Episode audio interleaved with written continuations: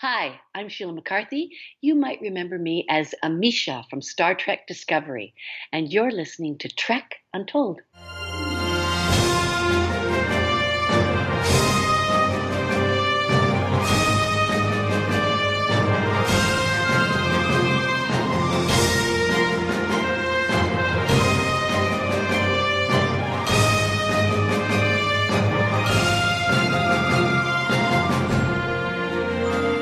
And welcome to Trek Untold, the podcast that goes beyond the stars. I'm your host, Matthew Kaplowitz. The concept of this Trek Untold podcast has always been to highlight the people whose contributions to Star Trek are often swept under the rug and not given their just due. Often, these are character actors who are constantly working around Hollywood and popping up in everything, because that's what these chameleons do best. However, it's not unusual for Star Trek to attract more well-known guests, and sometimes and sometimes the franchise snags one that is bigger than we realize. That would describe today's guest, Sheila McCarthy. Sheila is one of the most decorated performers we've spoken to on this show. She's accomplished a lot in her career on stage, screen, and cinema, but because most of that has been in her home country of Canada, we don't realize the impressive body of work that a performer like Sheila has. She's a two-time Genie Award winner, the equivalent of an Oscar in America, a two-time Gemini winner, which is basically Canada's Emmy, and she's won Dora and ACTRA awards, along with many nominations across these. Sheila appeared in the season 2 episode of Star Trek Discovery, New Eden, when she played a matriarchal character named Amesha. Outside of Star Trek, Sheila's resume stretches on with some very big productions, but again, for an American like me, a good portion of it is things I wasn't too familiar with. But of course, that's what doing research fixes, and where you're going to have a chat with someone like Sheila, you can't go into an interview like this unarmed. Now, that's not to say that Sheila hasn't worked in some things that we would know here in America, because she's had plenty of big appearances in Hollywood blockbusters, including Die Hard 2, The Day After Tomorrow, and her breakthrough role, which transcended art house cinema and became a little bit of a mainstream film for quite some time, I've Heard the Mermaids Singing but you might know her most recently as Agnes on The Umbrella Academy, and we're going to talk about that along with some other notable roles from her career.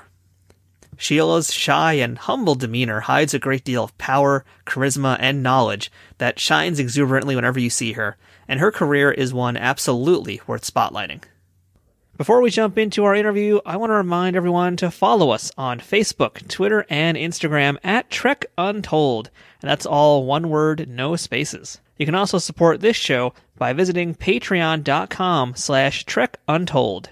If you want to check out some of our merch and put Trek Untold on a shirt, hoodie, mug, sticker, or something else, head on over to teespring.com slash stores slash Trek Untold to proudly display how much you like this podcast. And if you do happen to get some Trek Untold merch, go ahead and tag us on social media and let us know you got it. We'd love to see it.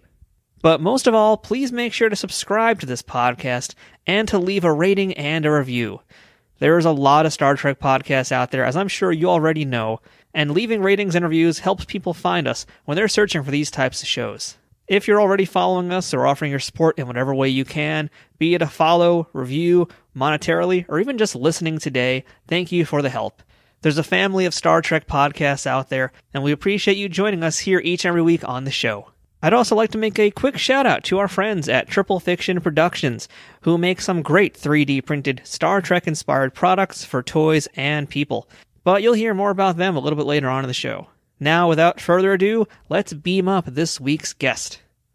Computer, access interview file. Affirmative. Initiating program. And welcome back to Trek Untold. And now joining me on the other side of the line, we have one of Canada's most celebrated actresses.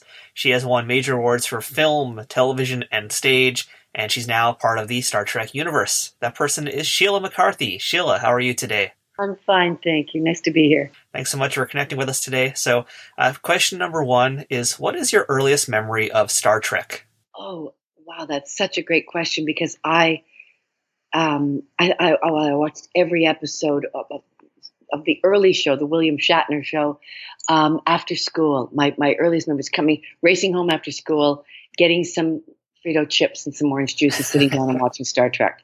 Uh, yeah, just loved it. It was weirdly on after school, I guess, you know, which, yeah, in Canada anyway. And, um, yeah, we we were all glued to it. Yeah, loved it. That would have been, you know, probably you know grade six, grade five, grade six. Ah. Yeah. So, where did you grow up exactly? Uh, what did your parents do? And more importantly, what did little Sheila want to be when she grew up? So I grew up in Toronto, um, and my father was a doctor, and uh, my mom was um, occupational therapist slash homemaker, um, and uh, came from a, a family of five kids.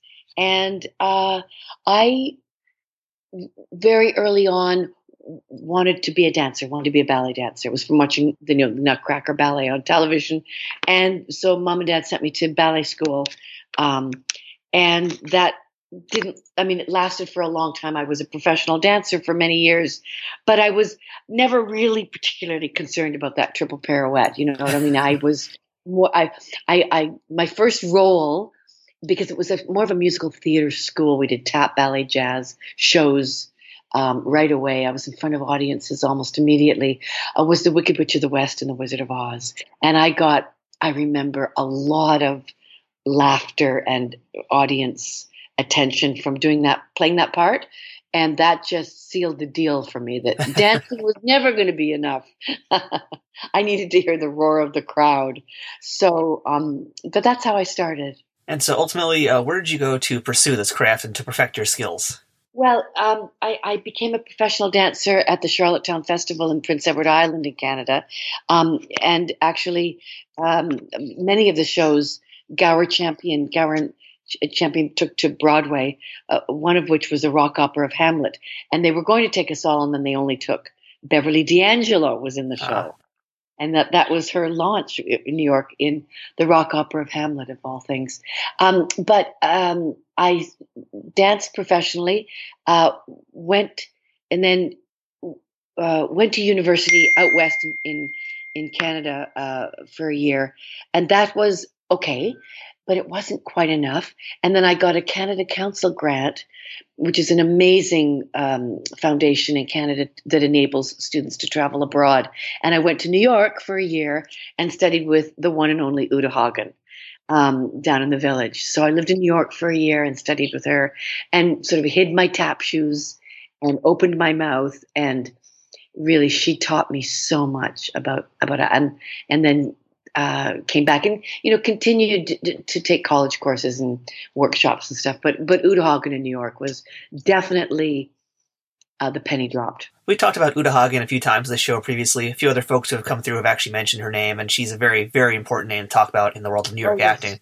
She was the queen. It was Uta Hagen, the method, um, and and honestly, she had thousands and thousands and thousands of of students. And I, she came to Stratford once um, in Canada, and she gave a talk, and and she said her nightmare was that she was in the operating room having emergency surgery, and she looked up, and the doctor would say, "I was in your class, Miss Hagen. I studied acting." she she taught so many people, but her way of teaching was interesting because it was not. Um, it, it, suited me as a dancer. You know, when you're a dancer, you do plies, you do you you you work your body every day.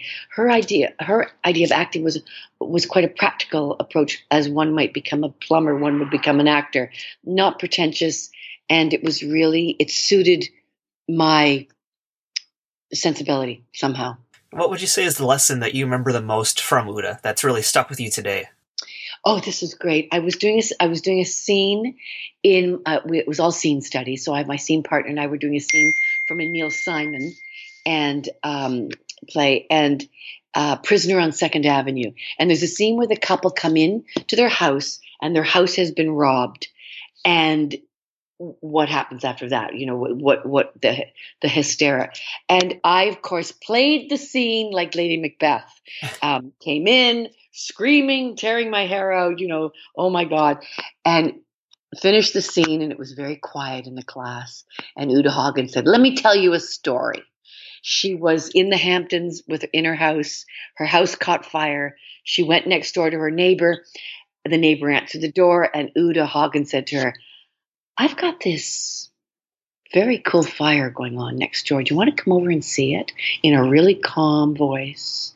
And it was such a lesson for me in comedy and in what people really do in moments of crisis, and it it just flipped my brain. It just you know it just it, it was just not playing the obvious, going for the more subtle, and it was a great lesson. And so you also trained with Second City in Toronto, correct? Where you learned about improv. That's right. John Candy was my teacher. Oh, and, oh wow! And I actually was a waitress at Yuk Yuk's, which was a comedy bar. And Robin Williams came in one night, and we struck up a conversation. I'd seen him um, on Happy Days, and he Mork hadn't happened yet, and he was he was ready to quit the business. He'd had he wanted to move to the California mountains somewhere and open a Serenity Tank Emporium with his wife. That was his plan. And I went, oh, what a shame that would be. But he came to my second city class with me, and, and we went for coffee. And um, it was very. I mean, he wasn't Robin Williams yet. You know, he was just he was Mork from Happy Days, but not Mork. Yeah, it was an amazing experience. But Second City was great. I had an opportunity to go to Chicago and join the company, but I never pursued it. It just wasn't I just wasn't in my wheelhouse. It wasn't. I just I didn't want to stream into just that, and I'm not sure I had the uh, the chops. To it, it was a pretty misogynist world at that time. I don't mm know if mm-hmm. it still is, but I just I, I I don't think I had the a thick enough skin to survive to survive it. Yeah, comedy at that time it did seem to be very much a boys' club kind of thing. Yeah, uh, but yeah, I'm sure. Yeah. yeah. But we've spoken to a few ladies, in fact, uh, who have done improv also. Some in California in particular did some, some time at some pretty well known places. And uh, they learned a lot of good lessons as well. So kind of similar question with uh, what I just asked about Uta, but what was the most important lesson that you picked up during your time learning improv? Oh, learning improv definitely is never to negate. It's, I mean, that's just, that's like, you know, the cardinal rule, but it is when you are nervous or when you are in a situation, you go, "Oh, I'm not feeling." It, the first thing you want to do is negate. The first thing is to go, "Nah, I don't know what you you know," and that is the. It just it it it is such a wonderful lesson to learn. Um, really, it's a life lesson um, into listening and not judging and and uh, going, you know, um, saying yes. So Sheila, what is your first professional gig once you get out there? Um, so my first professional gig uh, was I played a a kind of a Santa Christmas fairy. I had to at a, a department store, and it was for Santa's breakfasts at the Bay, which is like Macy's in Canada. And I had to hide in the box, and all these kids would come in, and have pancake breakfast with Santa. And then I pop at a certain time, I would pop out of the box with my music cue and sing a song. And it was just a hideous experience. so that's one of my first gigs. I think I got paid a hundred bucks every Saturday morning, and that was a lot of money for me at the time. that is pretty decent money. Yeah, oh, it was worth hiding in that stupid box. Do you remember what your first time on a set was, and for your first gig on set? Um, my first time, I uh, one of my first times on set was I did a double episode of The Littlest Hobo. I was going to uh, ask you uh, about that because that's you know on, on, this show normally we have a few shows we always ask folks about, but you being in Canada primarily, you know your show is going to be very different from what we see. So normally I'm asking about Murder She Wrote and Golden Girls, but yeah, today we had to totally talk about Littlest Hobo, which for folks in America who don't know, it's basically it's like Murder She Wrote with a dog. Uh, yes, it is. Oh my god! It's about a German Shepherd dog who roams the Great White North, helping people, solving mysteries, righting wrongs. Uh, you can find a lot of them on YouTube. It's a lot of fun it's a lot of fun. It's Lassie. It's Lassie with a German Shepherd. Really, it's you know the the barn's on fire. We have to save Rusty. You know, and uh, what I did not realize, and believe me, I really didn't know what I was doing. But what I did not realize was that the, the dog. Well, of course, the dog was the star of the show. The cameras were all at dog height, which yeah. is hilarious. and don't look at the dog. Don't talk to the dog you know, it's like you're the dog because the trainers are there and you couldn't, you know, break their concentration. The trailers that the dogs had were so beautiful. To this day, I have not had a trailer like this. Um, so that was, I played Little French Maid. It was a double, uh, but it was a great experience. And actually, the biggest movie I ever did in Canada, which was called I've Heard the Mermaids Singing, I got because I did The Littlest Hobo. The director saw me in it. So there you go. Yeah, Little Hobo is a lot of fun, and folks, you can actually catch that on YouTube. I don't know, Sheila, if you are even aware, it's on YouTube right now. You can watch both parts of that. So if you want to subject yourself to that, it is there. It is. it is there. I found it. No. with my bad French accent. With the yes, with the French accent. I'm not going to say it's bad. I thought it was a fun episode. I thought you did really well. Uh, it's oh. a cute episode, and yeah, it's my first time really watching Littlest Hobo that much. Um, since yeah, I'm just a Yankee up here in America, but uh, yeah, it's it's fun. It's worth checking out. Okay. But since you did mention uh, I've heard the mermaids singing, I do want to ask you about that because that was really, I think, a, a, breakout role for you in particular, and a oh. very amazing piece of film. Uh, it's uh, you know it's amazing now because that was something you did back in 1987, and to this day, it's still very much uh, considered a modern classic for LGBT cinema. Uh, in fact, I actually have it right here. Uh, Roger Ebert, in his review, called you a naturally funny and winsome actress, and both he and Gene Siskel very much were remarking about how much they loved your performance and rightfully so. This movie earned a lot of accolades. You did an amazing job, and it you don't need to hear that from me. You already know that it was an amazing work, amazing piece of work. Uh, yeah, tell us a little bit about. I've heard the mermaids singing. Well, you know, it's funny. Um, it's, it's funny how careers go. I I had just lost a big. The Americans were just coming to Canada. Like our dollar had dropped, so they were coming to, to Canada to shoot. I apologize I, on behalf of my country. it's okay. It's okay. I've, I've, done a lot of work because of it. Um, but it, it the, um, I just lost a, an American series called V.H. Adderley, and I was heart broken because it was and again this was early days for me. I really although i had studied acting in new york i was still doing musical theater a lot. I was still you know you get sort of locked into things and and work is work. And so um, when i lost vh adderley which i felt entirely entitled to which is was a ridiculous attitude i was asked to go and audition for this little canadian movie being made for $200000 called i've heard the mermaids singing on a saturday morning. And i was like okay i'll go all right. And and I went to the audition and it was fine. And then I got called back and I went, oh, all right. And and it, you know it was a young filmmaker, Patricia Rozema, and she had she had me in four times. And by the time I got to the fourth audition, um, the part was mine. I, it was, you know, and you've seen like lots of monologues. There's only three people in the movie, so it was like a big, big part. And I had learned the lines and I just, at the end of the audition, and I've never done this again, I said to her, You have to give me this part. Nobody else can play this part. Please give me this part. And she did. And we laugh about that to this day. But it was, you know, oh my goodness, I had never met Patricia, but she wrote this, you know, sort of Walter Mitty, quintessential underdog of the universe with a heart of gold. And it was as though it just fit me like a glove. Like she just, it was like she wrote somebody said she wrote your clown, Sheila. And I said, well, I didn't know I had a clown, but there you go. And it was um, a hellish experience 18 days of night shoots. I wanted to die. I was so tired. I had no idea that filmmaking was that hard. I just wanted to go to bed. So, but it, we got through it, and I never thought anybody would watch it. And then it exploded. It got accepted into the director's fortnight at the Cannes Film Festival and I was nominated for our Canadian Oscar here and won, and and it was it just um, you know Woody Allen came calling and CAA came calling and and um, uh, it was a, an um, just a crazy time in my life of, and I just thought I'm just the biggest, huge, biggest star in the world. I was so happy. I just thought this is great. This is going to be like the my whole career is going to be like this now but it was great. It, I still get people coming up. Yeah, I, I, met a woman recently. I was hosting a benefit, and she said, "You know, I moved to Canada after I saw that movie because I loved Canada." And and it, it was unapologetically Canadian in the sense that it showed Toronto to be the beautiful city that it was. No movie had done that. It was the beginning of an amazing time in Canadian film that kind of didn't last. Mm. And uh, thank you, America. But um, you know, it's coming back and um, so I'm, I'm I'm very proud of that movie and and felt very lucky.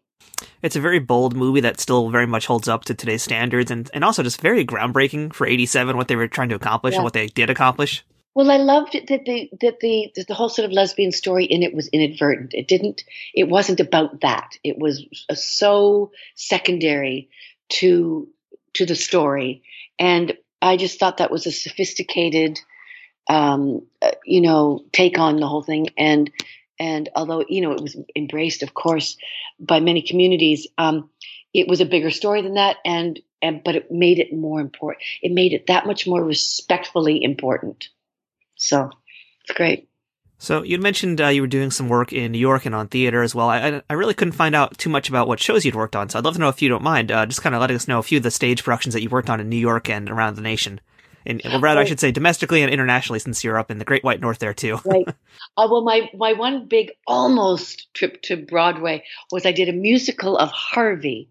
Uh, you know the, the based on the, the movie about the rabbit the movie about the rabbit and um, Jimmy Stewart, and um, it was a musical called "Say Hello to Harvey," um, uh, and with Donald O'Connor huh. playing Elwood P. Dowd, and we opened in Toronto, and it wasn't very successful. Like it was, you know, it should have been and it wasn't so so that went away um, and and then I, I toured um, in in uh, as a dancer and in, in many musicals like The Boyfriend and um, the rock opera of Hamlet, Johnny Belinda, Anne of Green Gables uh, across North America when I was much younger. Um, but most of my work in the states has been TV and film in in California. Um, I did the last season of Picket Fences, um, a Disney movie called Paradise. Die Hard 2. And uh, so, so most of my work down there has been in TV and film. Well, I do know there was one production that I saw on your resume that's fairly interesting and also pretty important to you. Uh, I saw that you did a punk rock version of Godspell. and that's also, I believe, how you met your husband, Peter Donaldson, correct? That's right. Yes, yes. And it and and Brent Carver, who we just lost, who won the Tony for Kiss of the Spider Woman in New York, uh, played Jesus. Um, yeah, we were. It was, you know, you can't really do Godspell uh, as a you know, hateful punk rock people. It doesn't work. It just does not work. Um, but we had a lot of fun doing doing it. Yeah, it was that was part of a whole uh, repertory company in in London in, in here that, um, and that was one of the shows that that we did. There was a, a roster of about eight different shows. Yeah, it's great. Good time. I'd love to hear the story about how you actually met your husband, if you don't mind telling us that. Oh, so well, uh, I I was there was a man standing in front of him, Chris Britton, who's a very good friend, and he was very he was. I just fin- I was a workout queen. I was teaching the cl- the company workout classes in the Jane Fonda vein, you know, as one does. And um, I just finished a class, and Chris was like, "Hey, really nice to meet you." And I looked behind, and I saw this guy in red sweatpants, and I went, "Hey, nice to meet you. Who?" Wonder who this is. Shook his hand, fell in love, and that was it. we were like, it was love. Like I. It sounds so corny, but it was love at first sight, for sure. He was a wonderful actor. Um, we had we have two beautiful daughters. Um, I lost Pete uh, almost ten years ago now to cancer. So, um, but we had 28 years of bliss, as I remember it. what's it like being married to somebody who's also an actor? And you guys giving each other advice, tips, or you guys kind of keep that separate from each other? You know, Pete Pete also studied with Uta Hagen in New York. Pete was um, the real deal. Like I've always felt like a bit of a, you know, not fraud, but but but Pete was a Shakespeare. Like Pete, we lived in Stratford. Um, the Stratford Festival, you know, the biggest theater in North America. He did season after season after season playing huge, big parts um, in the Shakespeare canon, um, and uh, you know he was the real deal. He he was he, his his approach to acting was just you know meat and potatoes, and he was whereas mine was much more please like me and i'm so excited to have this be a big huge movie star kind of thing. Um, and so but uh, my trajectory sort of went into film and tv his stayed much more in theater. So that was good for us um, because, and we never really competed. Like, how can, like, it's just, you know, we, it, and we often didn't really talk about it because, um, you know, our, our, our directions were different, but, you know, we were living it. And actually, both of our daughters, one is a producer now, one's a graphic artist, but I think we killed their ambition to be on the stage it was just so, it's so hard you know it's so hard. And it comes and it goes. And they saw all the rejection that we faced. You know it's tough. So another film i want to talk about real quickly is uh, one you did with liza minnelli which is stepping out. And i think you're the first person we've had on the show who's worked with liza. So i'd like to hear any stories you have about being on that in that production. That was uh, an amazing kind of Hollywood experience. We shot it in Toronto for three months.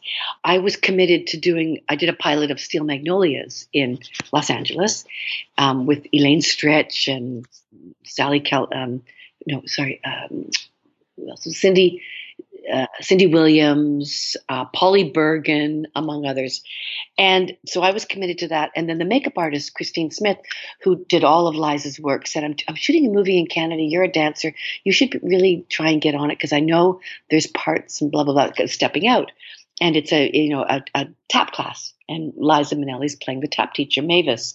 And um, so anyway, long story short, they had cast Mary Steenburgen in my part, but I met the director anyway. And for some reason, Mary Steenburgen fell out. I sent Liza, I've heard the mermaids singing. Mm-hmm. Because Christine, the makeup artist, said she loves that movie. That's a movie that she would like to have done. It reminded her of Sterile Cuckoo, or you know, uh, her her kind of quirky movies that she did. I Love You, Junie Moon, when she was younger. And so I sent her Mermaids, and she really orchestrated my meeting the director um, and Lewis Gilbert, uh, who was fantastic, and it and it worked out. And Liza and I became great great friends. We are great friends to this day um, through thick and thin. And she was amazing on set. Uh, do we have time to tell one story? Oh, absolutely. Yeah. We have as much time as you want to give today. Okay. So so she it was her day off and I was playing an abused woman, Andy, whose husband is abusive, and I am taking tap classes secretly, but he finds out. And so over breakfast, he says, Oh, you can tap dance? Show me. Get up, tap for me. And it's a scene where I had to tap dance for my abusive husband and cry, sob. And it's like, you know, one of those big scenes as an actor, you go, Oh God, today's the day I have to go down that rabbit hole. Liza came in, she stood next to the camera, and every time the cameras rolled, she looked at me with those big brown eyes and she just whispered, It's okay.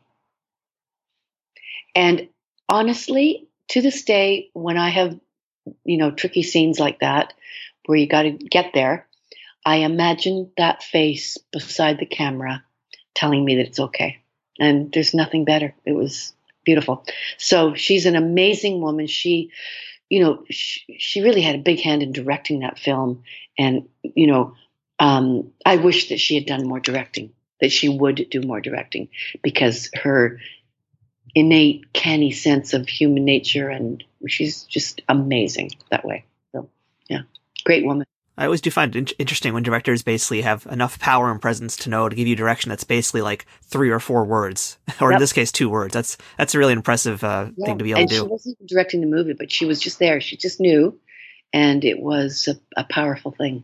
Yeah, and and you know, I I, I pursued a um a talk show called um, Bedheads with with Deb McGrath, who lives in Canada. She's um, married to Colin Mochrie, who does Whose Line Is It Anyway? We we conceived this idea of you know having stars in bed with us, and Liza flew up to Toronto and jumped into bed with us.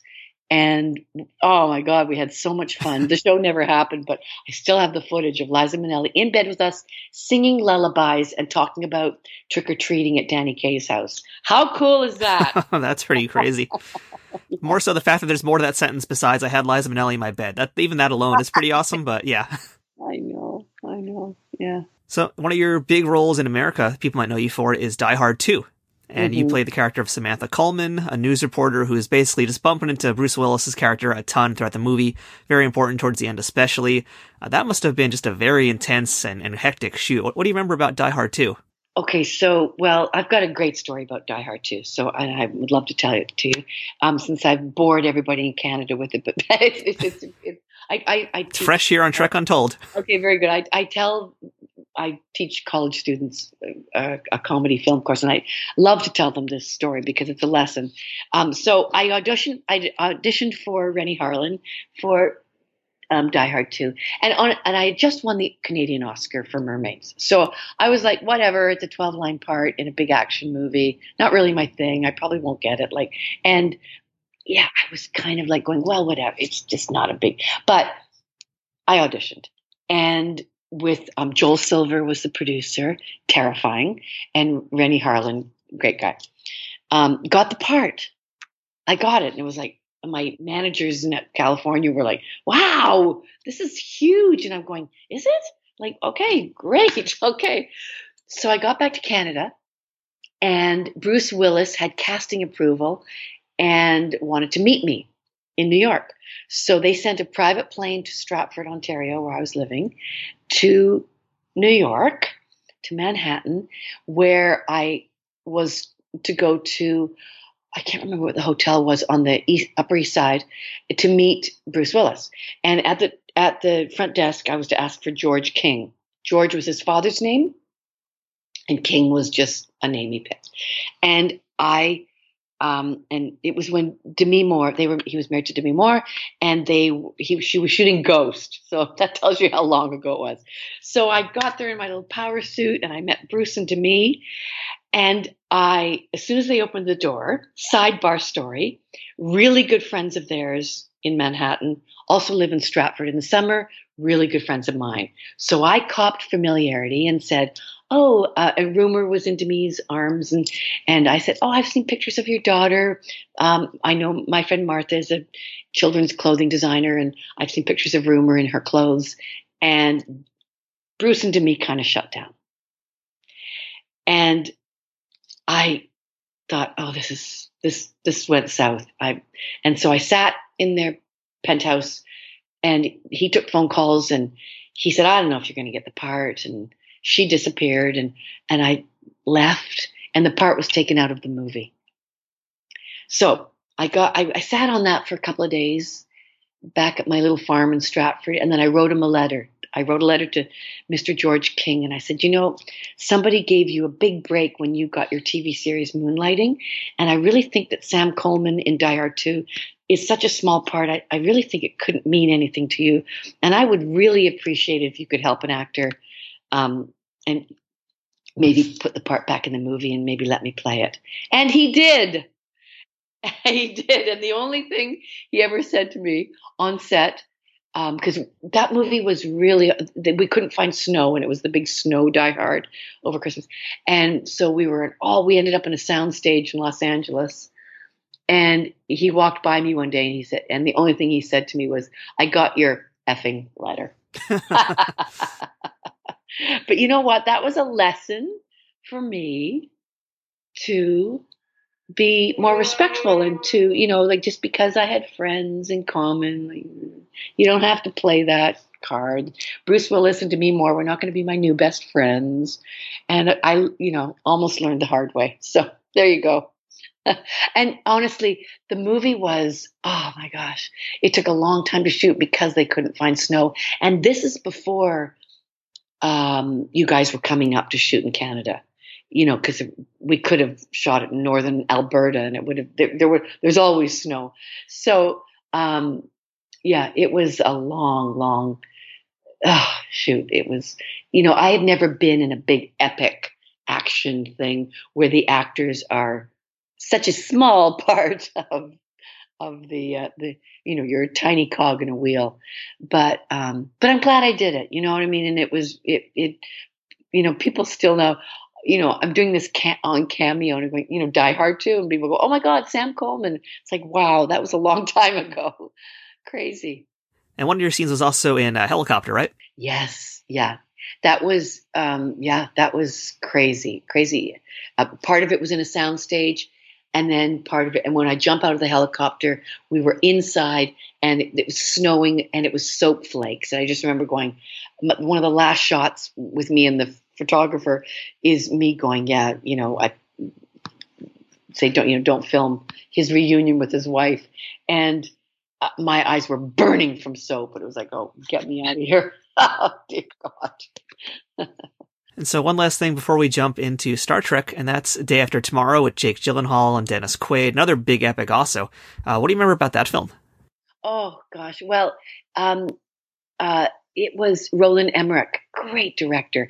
He, he was just this great kind of Peter Pan who never wanted to work. He just wanted to talk. And Jake just just great and very inclusive and that was like a, polar opposite to the die hard experience we were all in um, i think an old ikea set um, outside of montreal uh, and they turned it into the library, and and that was all shot inside except for I think one shot in the in the Blackhawk um, at the end. Um, Jake Gyllenhaal was just dreamy. Oh, like he just knew everybody's name. He was so friendly, so much fun to work with, and um, we had a blast. It was a really fun experience um, and, and, very much of an ensemble. We were all there all the time, and uh, every, like right from the right from the top, people were were um, generous of spirit. It was a really fun, fun, fun movie to do. Trek Untold will return momentarily. Trek Untold is brought to you by Triple Fiction Productions. If you're a Star Trek cosplayer looking for props or toy collector looking to spice up your shelves, Triple Fiction Productions has you covered. Triple Fiction Productions produces affordable and unique 3D printed Trek inspired products from the original series, Next Generation, Deep Space Nine, Voyager, Enterprise, and the movies. You can expect the same amount of care and attention to detail in any of the items in their catalog, whether it's a prop replica for use in a fan film, or part of a cosplay, or accessories and playsets for figures from Playmates, Mego, or Diamond Select. Own your very own tricorder or phaser rifle with working lights, the bridge of the Enterprise E for your Playmates figures, or any other item from countless species and ships from the Star Trek universe.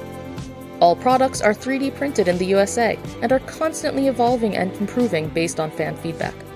To learn more about their products, visit them at triple-fictionproductions.net or on Facebook at facebook.com slash triplefictionproductions.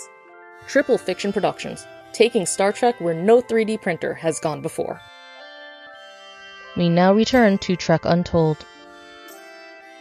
Alright, so Sheila, let's beam up now into our Star Trek discussion. And you appeared in season two of Star Trek Discovery.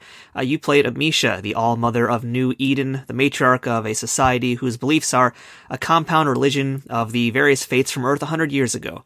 So, how did you get cast into Star Trek Discovery? And more importantly, did you actually know you were auditioning for Star Trek Discovery? Interesting. The script was very secretive, so what you see in the show was completely different from the sides that I got um, to audition with.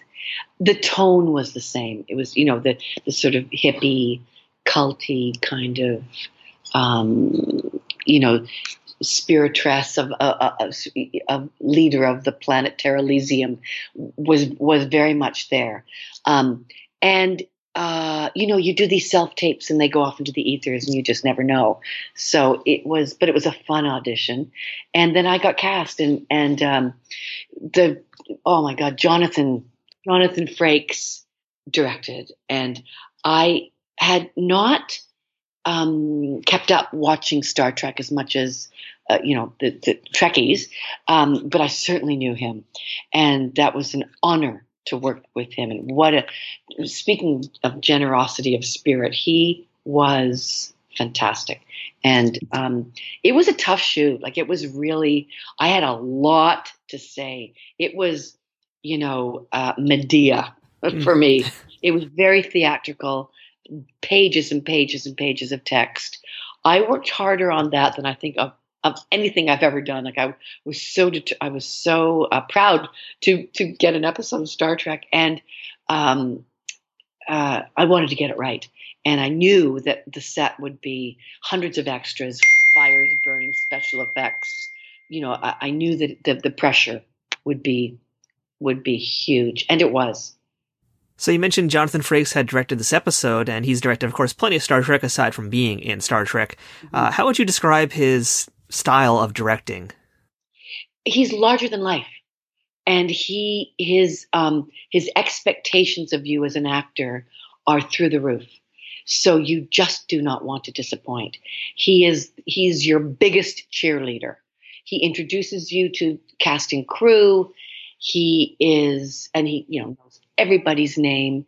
He is like your best friend immediately, like he's known you forever. And, you know, that doesn't always happen, um, especially in television, which is, you know, fast and furious, you know, get it done, get it out. Um, but he, he, he raised the bar so high on the set that you, you work that much harder to, to um, be the person that he expects you to be. And it is an it's an incredible. I had a choreographer once who was like that. You know, he praised you when your jetés were good to the point where that, that then you wanted to be that much better. And I've always been that person that you know I, I've always reacted as an actor way way better when somebody tells me, "Oh my God, we're so lucky to have Sheila McCarthy on the set." And I go, "Oh God, okay, I'm I will rise to the occasion." So, but honestly, he is a champion. And then after we shot the whole thing in the can, wrapped, done, we had to reshoot. Ah. About a month later, I was called in and listen, when I finish a gig, those lines, that text disappears into the ethers from my brain forever. And when my agent called, he went, Guess what? They need more information about the planet Terralysium. They're not happy with with the detail. We have to reshoot. I was going, Oh my God, what is I'm going to die. So I, but then they said, I don't think it's the whole thing. And I got to set and Jonathan was there and he came in the makeup trailer and he tricked me and he went, yeah, oh no, we are doing the whole thing. We, and I was going, I'm going to kill you. Oh my God, please tell me we're not doing the whole thing. And it turned out to be like three lines. But, and, oh my God, I wanted to kill him. But anyway, it was a, a blast to work with him again, anywhere, anytime. Like, oh my goodness, he is just the greatest guy in the world. Now, normally when we talk Star Trek and actors who have appeared on it, we're talking about them either wearing a Starfleet uniform or some crazy prosthetics. But in your case, you're in a much different outfit. How would you like the wardrobe and the makeup for this one? I imagine it's probably pretty comfy. Oh, it was so beautiful that and that that that dark and the, the attention to detail, like being in the wardrobe fittings. Again, it was like being at, at the Stratford Festival where, you know, wardrobe fittings are paramount, where everything's built from scratch. And the care and the detail of those fittings. Um, and it was the most beautiful flowing, like it, it just, it gave me my character really. And it gave me my voice and, and the red, you know, covering me up. And it was, uh, beautiful beautiful and and and very comfortable. Yes, it was. Lucky you. I know, I know. No, no tight little jumpsuits. Oh my goodness. So, were your scenes filmed uh, outside, or yours done in a soundstage? In a soundstage, com- entirely in a soundstage. Yeah, giant soundstage down on the on the lake here in the city. Yeah, yeah, and very. The set is very like you, you. You don't know it's the set. Like it's you know it's very very private, very secretive. Well, since you were on a soundstage, was that the same soundstage where they had the Discovery bridge set and all of those kinds of things? Yes, absolutely. Yeah, and uh, I, I, got tours of all of it. Oh, it was so much fun. um, it was yeah, and and everybody in the show, you know, they were all feeling very um, lucky to be part of the Star Trek team, yeah. like to be part of that show. Yeah. That's the one thing we've heard across the board is all the actors who've appeared, guest actors, and I, I imagine also the full time people there have all said it's one of the best experiences they've ever had on a set. Yeah, and you know it's it's um it is it's it's you are doing theater. The text is difficult. It, it is it's um it it really is a theatrical experience in the in every way, uh, which the show has always been. You know, when I think back to my favorite episode of Star Trek, which was with was the, the, with Michael J. Pollard, and I'm sure you've heard that many times. But the planet with the kids, and he was like the Pied Piper. It is Miri, yeah. Eating and he na na na na na, and it was so creepy. Yeah, it's uh, season one Miri. Is it season one? I remember that show so clearly, and his performance was terrifying and and and large and theatrical. So yeah, the consistency of that to the show that I did, you know, just two years, it, it's same. It's great. So your scenes were primarily with uh, Sonequa Martin Green, Anson Mount, Oyin Oladejo, and guest star Andrew Moody. Uh, what do you remember about working together with them? Uh, they were just so uh, open and generous, and that again, it's not always the case. Um, you know that you know when you've been on a set and when you've been on a show day after day after day, it's really easy to just sort of you know you get very relaxed and and you know I've been on some experiences that were not all that friendly and not all that this I think because of Jonathan and the producers and just the whole you know nature of you know the, the show. And and i think because a lot of it is so ensemble they're together a lot all the time. Um it it's uh, it's you know it, it, it was a it was a great experience. And again i i wanted to um you know be respected by that. I wanted to rise to the occasion and and and uh, be as good as I possibly could be, you know, which is always your job. But um, when there's a lack of tension on set, sometimes uh, um, it's easier, just because it's more fun. We're playing; it's fun. It you know it shouldn't be scary. so, did you get to spend any time offset, or at least in between takes, chatting with any of the main stars oh, of the show? Oh yes, absolutely. And and then there was one scene that we shot outside where my church is. We went to a beautiful little town um, near Hamilton, which is just uh, west of Toronto, um, and we shot that when the with the fire and um, and the war and all that. And and uh, that was lots of hanging around in a beautiful location.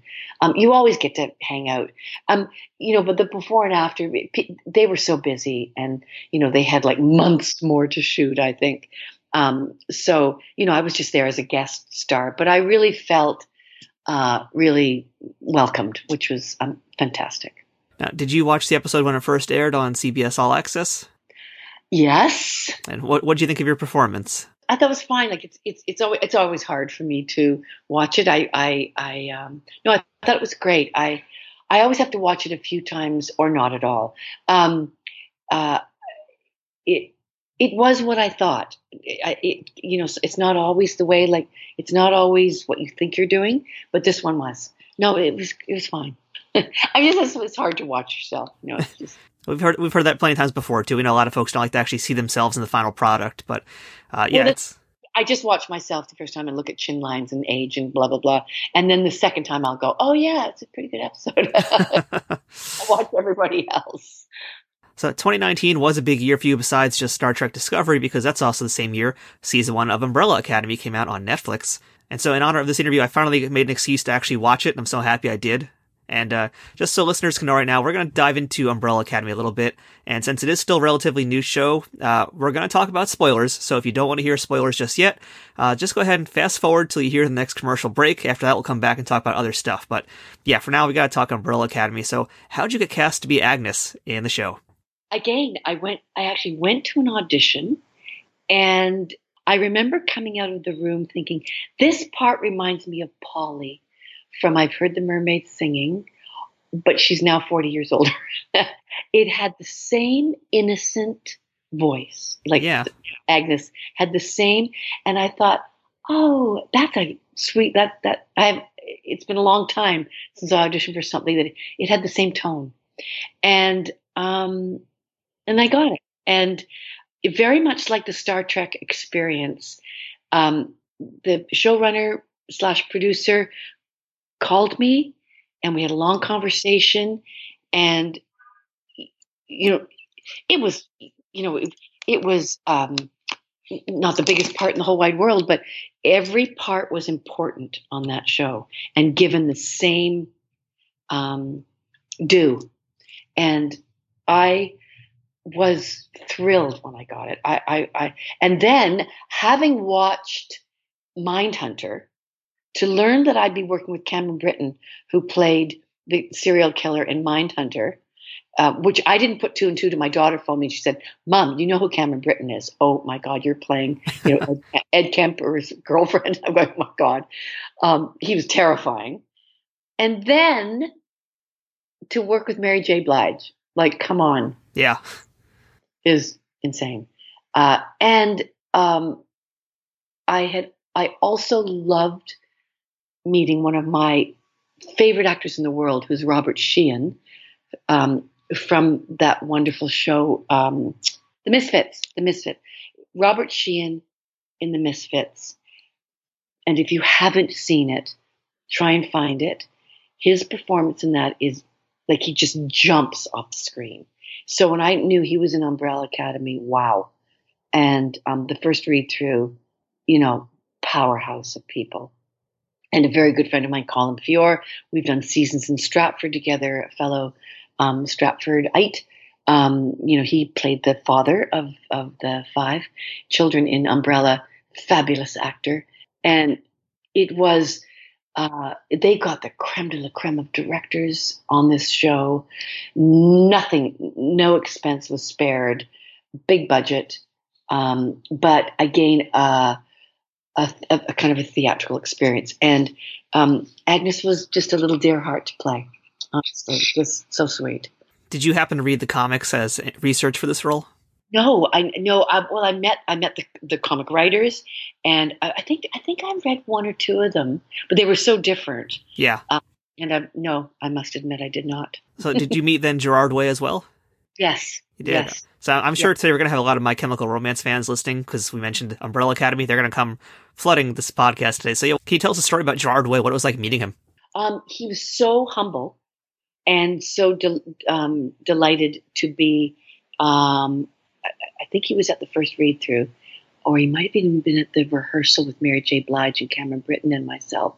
But very quiet, very humble, and um, just like a kid in a candy store. So the character of Agnes, she runs the donut shop, and I really liked your uh, analogy of saying she was kind of like the character from I've Heard the Mermaid Singing, but for, you know a little bit later on in life. Uh, that's a really great way to put it, actually. Um, but yeah, she spends a lot of time with a lot of the principal cast, in fact, in that donut shop, and of course you have the relationship with Hazel, Cameron Britton. Uh, yeah. So yeah, just, what stands out to you from the first season? Um, you know, it was again the bar was set really high. Well, first of all I was so thrilled. Like I was 60 or 62 when I did Umbrella Academy, and Cameron is 30.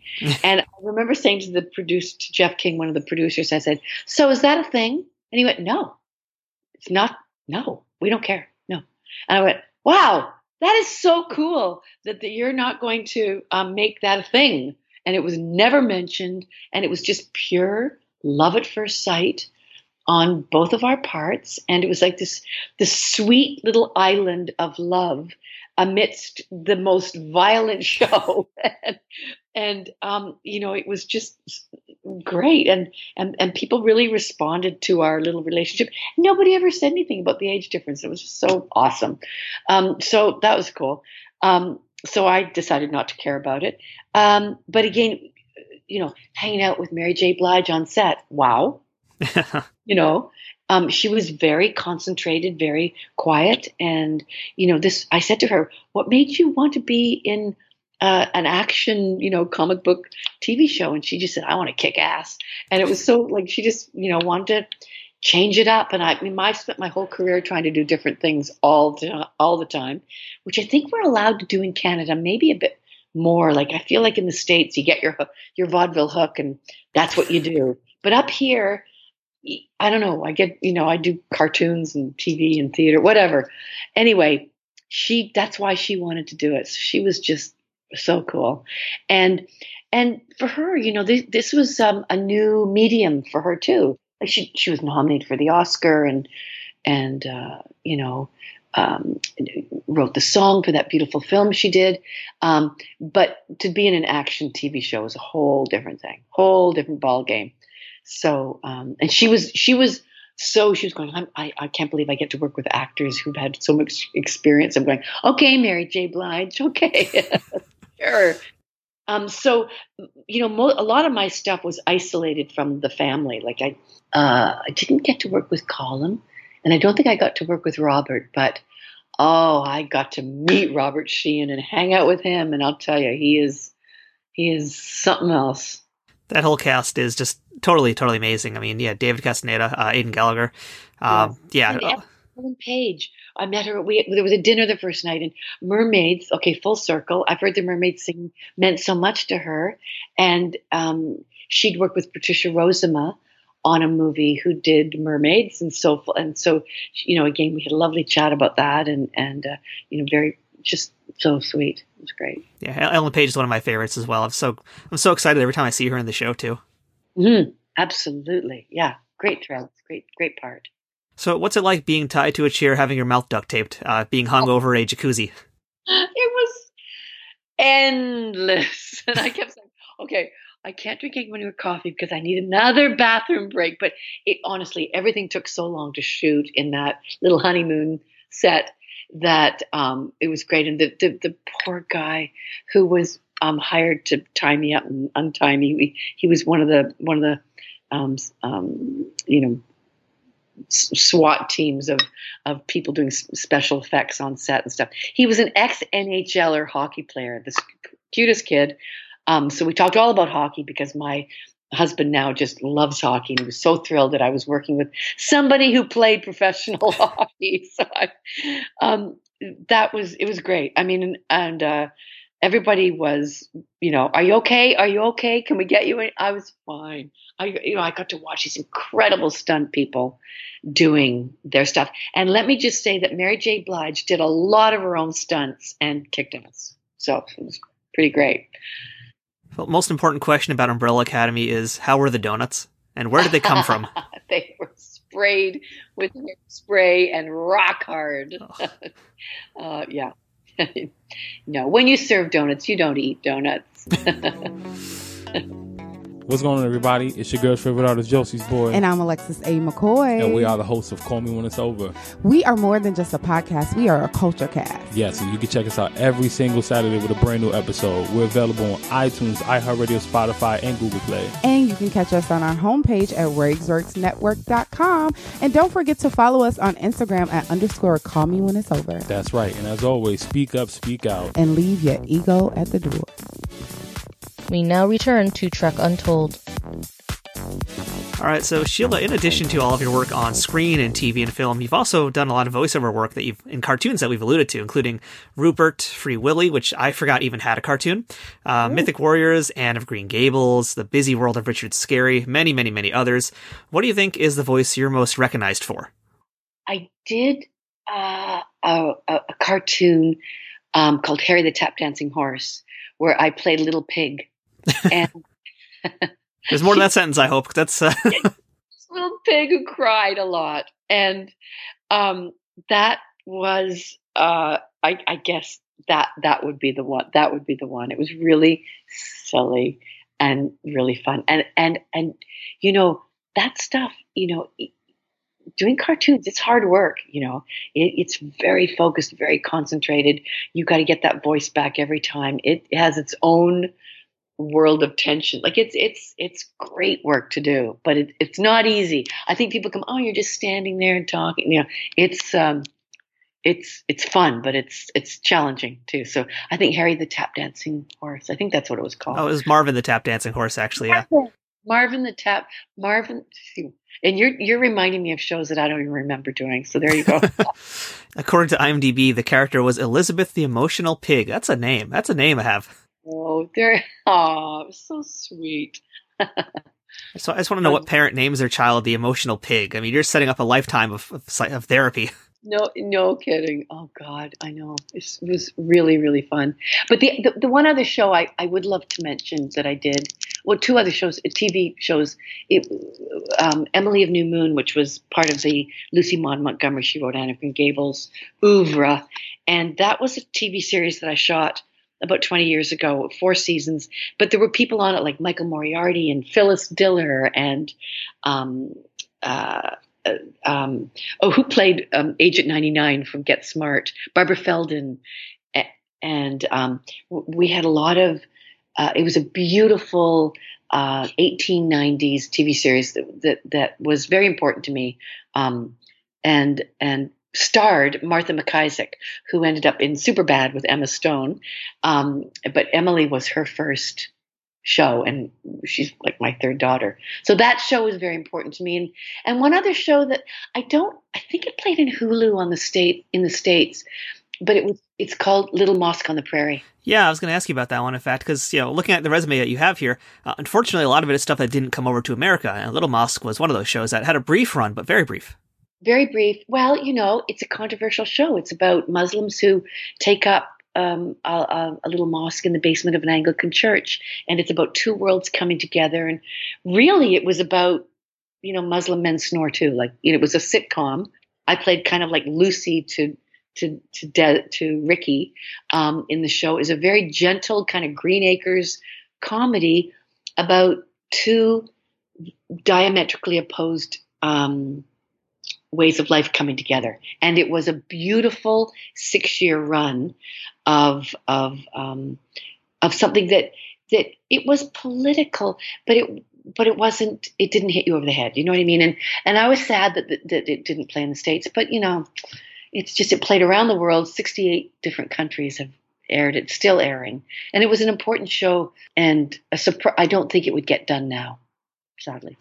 It's absolutely a show to be very, very proud of. I mean, I wish I could actually have seen it because it sounds like it's a very interesting, uh, unique type of show. Yeah, you know, honestly, it was it was pretty cute. Like it was really, you know, we were it was a small little town. It was just a sweet little comedy that happened to have. It was very inadvertent, the Muslim thing, and and and that's what the producers wanted in order to educate. Like it was just great. So, Sheila, what would be the best day on set that you've ever had, and then the worst day on set you've ever had? The worst day on set I ever had, I was doing a little Disney, oh, not little, I was doing a Disney movie called Paradise with Melanie and Don Johnson. Don wasn't very happy with what I was doing. And every time the cameras rolled, you know what? It was just, we were very different. And every time the cameras rolled, he just said, Talk to me, baby. And it just threw me. And that was I just remember I thought this day will never end. That was not a great day. That was that was a, that was a scary day on a big Disney movie. I remember feeling very nervous. Um, but we we were fine after that. It was just it was his first day, and you know you don't know people. It's just interesting. But she Melanie Griffith was just delicious and wonderful. Um, let's see the best day on film ever. Um, it was it was being in the kick line at the end of stepping out on stage at the big tap dance recital with Liza Minnelli. We're arm in arm. She looked at me and she said, If I could stay in this kick line forever, I would. Wow.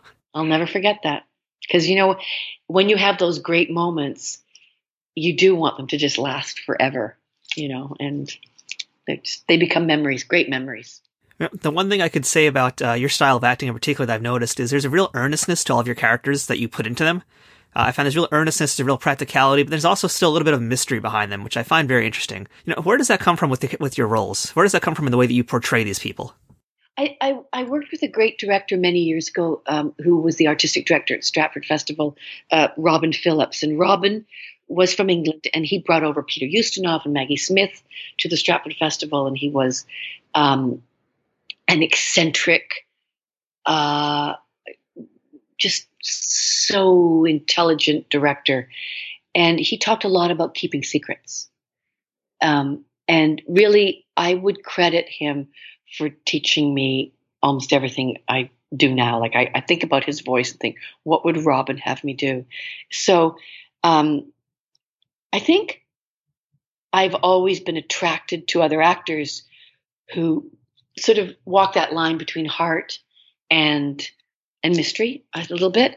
And um, I also being married to Pete for 28 years, he was sort of my bullshit, you know, uh, what's the word? Um, tester. Like he would know, he'd say, no, that's that. Yeah, I'm not buying that. And so he, he, he was my great leveler so I would say Robin Phillips, you know, and along the way working with great people who just kind of hold something back. But that's, you know, I don't know. Um, it's it's a lot to do with the parts I get. I was never the pretty girl. I was never the the Debbie next door blonde blue eyed girl, and I think that that that has changed now in our business, thank goodness. But I think when I was starting out, and especially down in Los Angeles, I was quirky.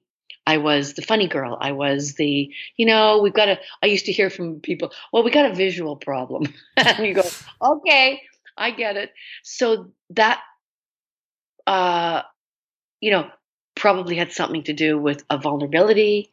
And I never minded how I looked. I mean, I think now, funnily enough, I'm I'm working more than I ever have. Well, aside from COVID, um, because I have grown into my face. Weirdly, and and I also have never done anything to my face, so uh, I kept meaning to when I was shooting Little Mosque. I kept meaning to have Botox, and then I just forgot. Um, so I well, you don't need it. I know. Well, you know, but you know, there's that thing. Oh God, watching. He said, "You watch yourself." And you go, eh. but you know what? It is my bread and butter. So um, there you go. I, I I think it's a lot of those best girlfriend parts with the heart of gold who don't get the guy. Those were a lot of the parts I have played on stage and in film and TV, and they're kind of the best parts. But I mean, on the other side too, it's not you know, it's not just that. I'd even say there's a bit of charisma. There's a lot of charisma. Uh, char- that's not a word. There's a lot of charisma in a lot of the roles you've had, like with Polly, uh, even with Agnes. There's this, this kind of like magnetic charisma that you always seem to exude in these parts. I find very interesting. Well, it's it's I love doing them, so that I guess helps. yeah. So, for any aspiring actors today that are listening to this episode, uh, what advice would you give to them if they want to break into this industry and last and have a career like you've had? Oh, boy. okay, the first thing I always tell students is if you can think of anything else to do, do it. because it is not for the faint of heart. It is, I still wake up at three o'clock in the morning. Oh, we didn't talk about this, but my very first audition in Los Angeles was I screen tested with Kevin Costner for A Field of Dreams. Like, oh, wow. ridiculous. And I had just had a baby. Like, my mom and I flew out. Like, literally, Mackie was three days old. It was ridiculous. Um, and I didn't get it. They, they didn't think I was Midwestern enough, was what came down the pike but I still think about that. I still think like I've had for for everything that you've talked about today that I've done, and you know I've been doing it for a long time. There are hundreds of parts I didn't get, and that is so. there have been so many times when I have thought, "Oh man, I got to think about something else to do," and I really could never think about anything else other than maybe clean houses or I don't know what, and I just kept at it and you know so i've had fallow periods of not working. When you are an actor you spend a lot of time not working and you spend a lot of time looking for work. So that's always been my advice. If you have to do it then get ready and don't and i continually have learned this do not wait for that phone to ring. It will not ring. There are too many of us. Forget about it. It's you got it it's a business you are a business you are an enterprise and you are your product and you got to you know keep at it i i still do and that you know my letter writing to bruce willis i I, I've, I've written letters like that many times, and sometimes it works. Sometimes it. I got Being Julia with Annette Bening because I wrote the director a very heartfelt letter, just saying it was the most beautiful audition I'd ever had. Thank you so much. I wasn't being sycophantic. I just like like the guy was so classy and um and then he he cast me which was you know ridiculous because i had to do a british accent and i'm not very good at that. But anyway i ended up doing it. And i'm just saying that you know it's it's a tough old road and it's getting tougher. Theater who knows when it will be back. Um, and you know you really really really have to want to do it 150% so, outside of continuing to audition for roles in various new things, uh, you said you're also teaching nowadays. Mm-hmm. And I've actually started directing on stage. I've, I've, directed a production of Pinocchio at Christmas, and uh, like I don't really want to be on stage anymore, but I love. So I've done like six or seven shows um, as a director, and that's been so much fun for me. I, I really just love it, and um, I hope once theater gets back on its feet, that that that that'll keep happening. And you know. Um, I I love teaching young. I teach yeah young kids. It's uh, they inspire me. Um, you know, it's it's it's fun. It's it's again, um, it doesn't put me in the hot seat. It's just great fun to see see what's coming up. Now, beyond the entertainment industry, uh, you're also involved in something called the Quilt Project, correct? Uh, that yeah that that that's, been and gone now, but that was a quilt project uh, raising money for breast cancer for years and years and years. And like everything, those have shelf lives. So I did that in Stratford for many many years. But I'm a I'm a uh, on the arts committee for an organization called Meagan's Hug that um, is raises um, millions of dollars for brain tumor research in children, which is the single largest um, cause of death in children. And um, we do an annual hug around hospitals.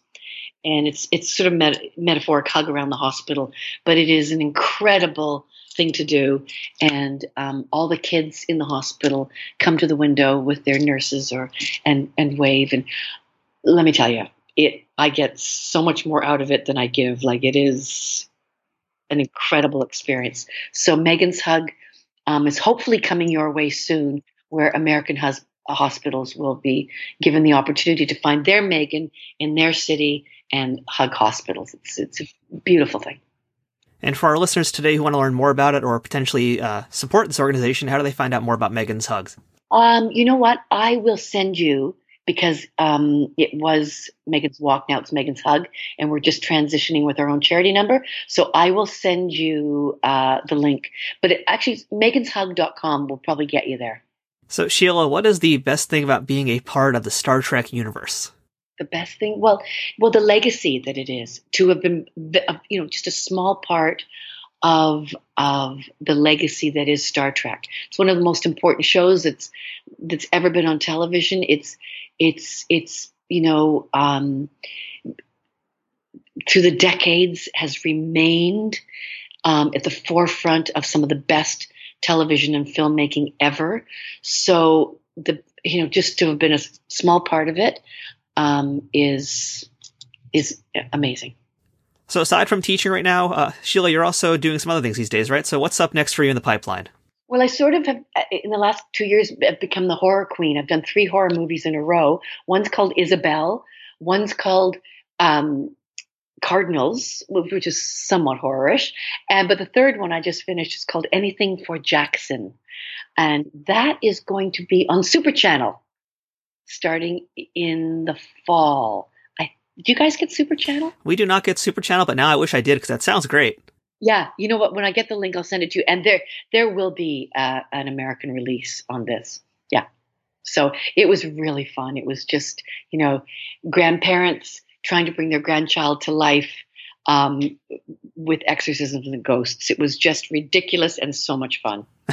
so I'm the new horror queen now, apparently. Well, you were. You went from Elizabeth the Emotional Pig now to screaming lady in horror films.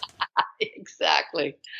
All right. So, Sheila, thank you so much for being with us here today on Trek Untold. Uh, thanks so much for running through so many of your career highlights. And we look forward to seeing you again in these new horror movies you're working on and anything else that happens for you beyond 2020 once the world gets back to normal. Thank you so much. You were great. Thanks, Matt. Bye. That was our chat today with the lovely Sheila McCarthy, who's been in some very interesting productions that haven't left her country. So I do suggest if you liked what you've seen her in so far and you liked hearing her stories, really go ahead and hunt down some of her other work if you can. We spent so much time today talking about I've Heard the Mermaids Singing, so really, if you can find a way to get a hold of that, I definitely recommend it.